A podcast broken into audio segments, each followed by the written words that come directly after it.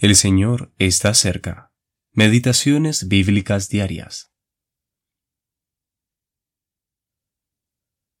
Estas cosas les acontecieron como ejemplo, y están escritas para amonestarnos a nosotros.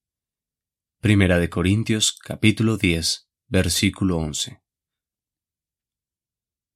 Bosquejos breves del Pentateuco. Décima parte. Números. Parte B. En el libro de números hallamos un paralelo asombroso de la primera carta de Pablo a los Corintios. Leemos del orden de las tribus, los levitas y los sacerdotes alrededor de la morada de Dios, el tabernáculo. Números capítulos 1 al 4.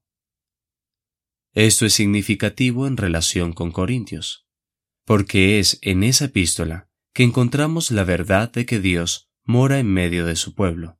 Primera de Corintios, capítulo 3, versículos 16 al 17 y capítulo 14, versículo 25.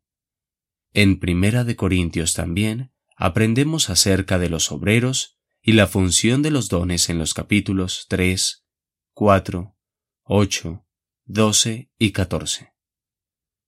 El Espíritu Santo distribuye los dones como Él quiere, así como a cada tribu y familia se le asignó un lugar y un rol en el sistema del tabernáculo. Esto lo vemos retratado en las tres familias de levitas que tenían la tarea de trasladar partes específicas del tabernáculo. Una de las responsabilidades de la familia de Merari era trasladar las estacas, las cuerdas, las tablas y las barras.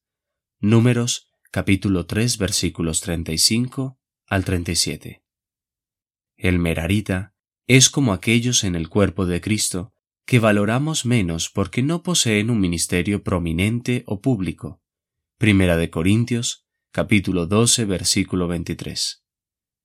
Pero cuán necesario era el servicio humilde y silencioso del merarita. Pues de ellos dependía la firmeza y estabilidad del tabernáculo. El merarita es como aquellos miembros del cuerpo a quienes Dios ha dado más abundante honor. Primera de Corintios, capítulo 12, versículo 24. Una consideración solemne adicional. El apóstol utiliza la rebelión y el pecado de Israel, registrado en el libro de Números, como un ejemplo y una advertencia para nosotros los cristianos. Primera de Corintios, capítulo 10, versículos 5 al 11. En números también vemos al arca del testimonio moverse a través del desierto, yendo delante del pueblo. En Primera de Corintios, Pablo ve a la iglesia en su administración y condición en la tierra, a diferencia de lo que vemos en Efesios, donde ella es vista en los lugares celestiales. Esto es presentado asombrosamente en el libro de números, cuando se habla del orden del campamento y sus movimientos a través del desierto. Brian Reynolds